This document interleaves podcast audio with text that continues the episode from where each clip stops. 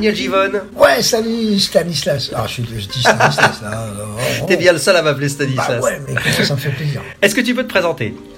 Oh là là, c'est difficile. Bah, euh, bah, Daniel, euh, fils de. Alors, si je- la meilleure façon de me présenter, je suis fils de petit-fils de accordéoniste italien, donc fils d'un père. euh, ma grand-mère était française, accordéoniste. Donc, en fait, je suis né dans la milieu de la- de l'accordéon. Je suis un, un guitariste de Lusette à la base, en fait. Et en plus, à l'époque, euh, en plus, Jimi Hendrix, Wes Montgomery, Django, enfin voilà. Donc, je suis un fils de musicien, on va dire.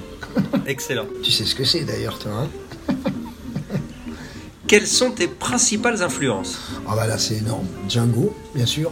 Wes Montgomery, Jimi Hendrix. Parce que quand j'avais 15 ans, j'étais fou de Jimi Hendrix. Mon père, il a eu la bonne idée de m'acheter un disque de Django pour mes 15 ans. J'avais déjà un peu entendu, mais là, c'était la révélation. J'écoutais les solos de Django toute la nuit. Mon père qui se lève, il me dit Tu vas pas te coucher. Je dis Comment il fait pour.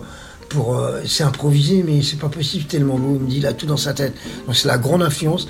Wes, parce que c'était euh, Pensiclen à l'époque, Jean-Pierre Klein qui était guitariste chez Sylvie Vartan. À 15 ans, je lui parle de jazz, il me dit oh, un, un jeune qui aime le jazz comme ça, tu connais Wes Montgomery? Non, voilà, et Jimi Hendrix parce que bon voilà, c'était l'époque quoi. Ça c'est les principales influences.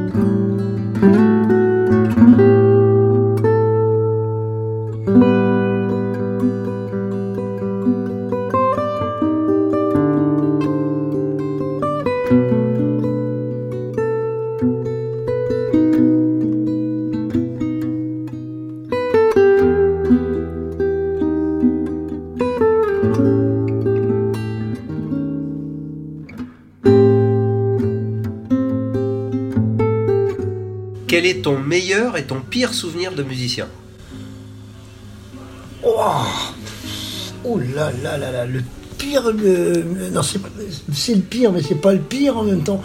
Je me suis retrouvé jeune, hein, appelé par un, batteur qui avait une, grosse caisse qui faisait au moins 1m50 de haut, je sais pas quoi, pour faire une soirée dansante, c'est tout seul à la guitare avec la batterie.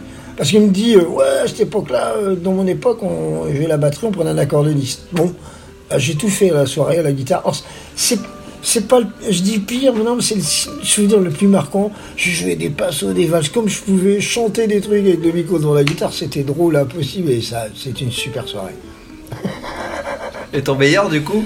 Le même alors. Alors, alors ah ça pourrait être presque presque presque presque ça. Ouais ça pourrait être presque ça.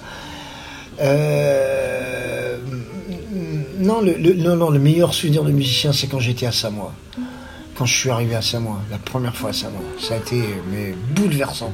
Parce que pour moi, c'était. euh, je connaissais des Moinouches, tu vois, mais c'était euh, tellement émouvant de les voir jouer là. Il y avait une- il y a- ils étaient tous là à l'époque et ils ont été avec moi adorables. Vraiment, et là, c'est la première fois à Samoa, c'est le plus grand. Ça m'a marqué. C'était, je suis rentré à la maison, j'ai bossé la guitare comme un fou.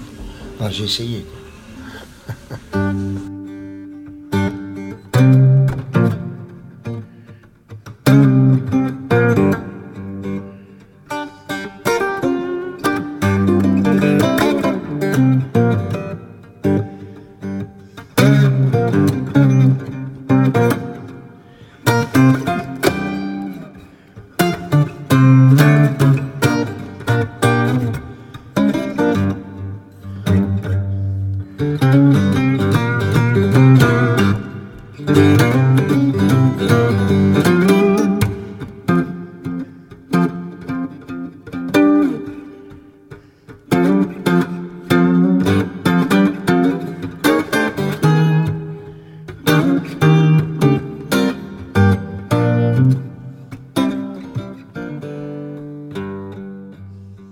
mot ou une phrase pour définir le jazz La liberté. La liberté, vraiment, c'est euh, la liberté d'expression, malgré toutes les règles qu'on met, euh, parce qu'il faut bien apprendre au début. C'est la liberté de l'improvisation. L'improvisation, c'est pour moi le plus, haut- le plus haut niveau de musique, d'expression, d'expression et de liberté. La liberté, donc euh, l'improvisation, le jazz, c'est l'improvisation. Si tu étais un standard de jazz Oh là là, je vais dire nuage. C'est soit Midnight ou Nuage. C'est les deux morceaux qui m'ont hyper marqué. C'est Nuage, la première fois que j'ai joué ce truc-là, je trouve ça d'une beauté, tu vois, c'est incroyable. Et c'est vraiment Midnight, ça m'a mis là aussi par terre. Je me suis dit, Monk, c'est le Steve Wonder de l'époque, mais Django, bah, c'est Nuage. C'est vraiment deux, deux compositions magnifiques, donc il Ouais. n'y a rien à dire. C'est extraordinaire. Il y a Newman ou tout ça, mais bon, Nuage, tu vois, quand t'es jeune, t'apprends, tu... voilà, c'est le premier truc. Mon père m'a dit, ah, faut t'apprendre Nuage. Alors voilà, j'ai appris Nuage, quoi. C'est au moins jouer Nuage, quoi. Thank you.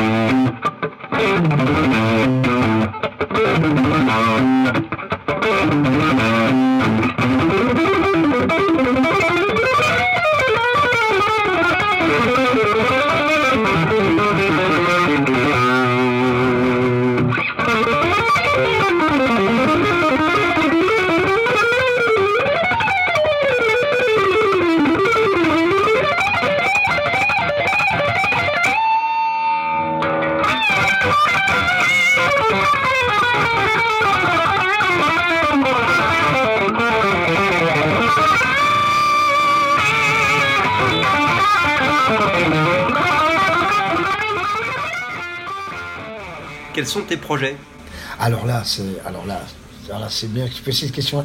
Mon projet actuellement, c'est la musique du Népal jouée.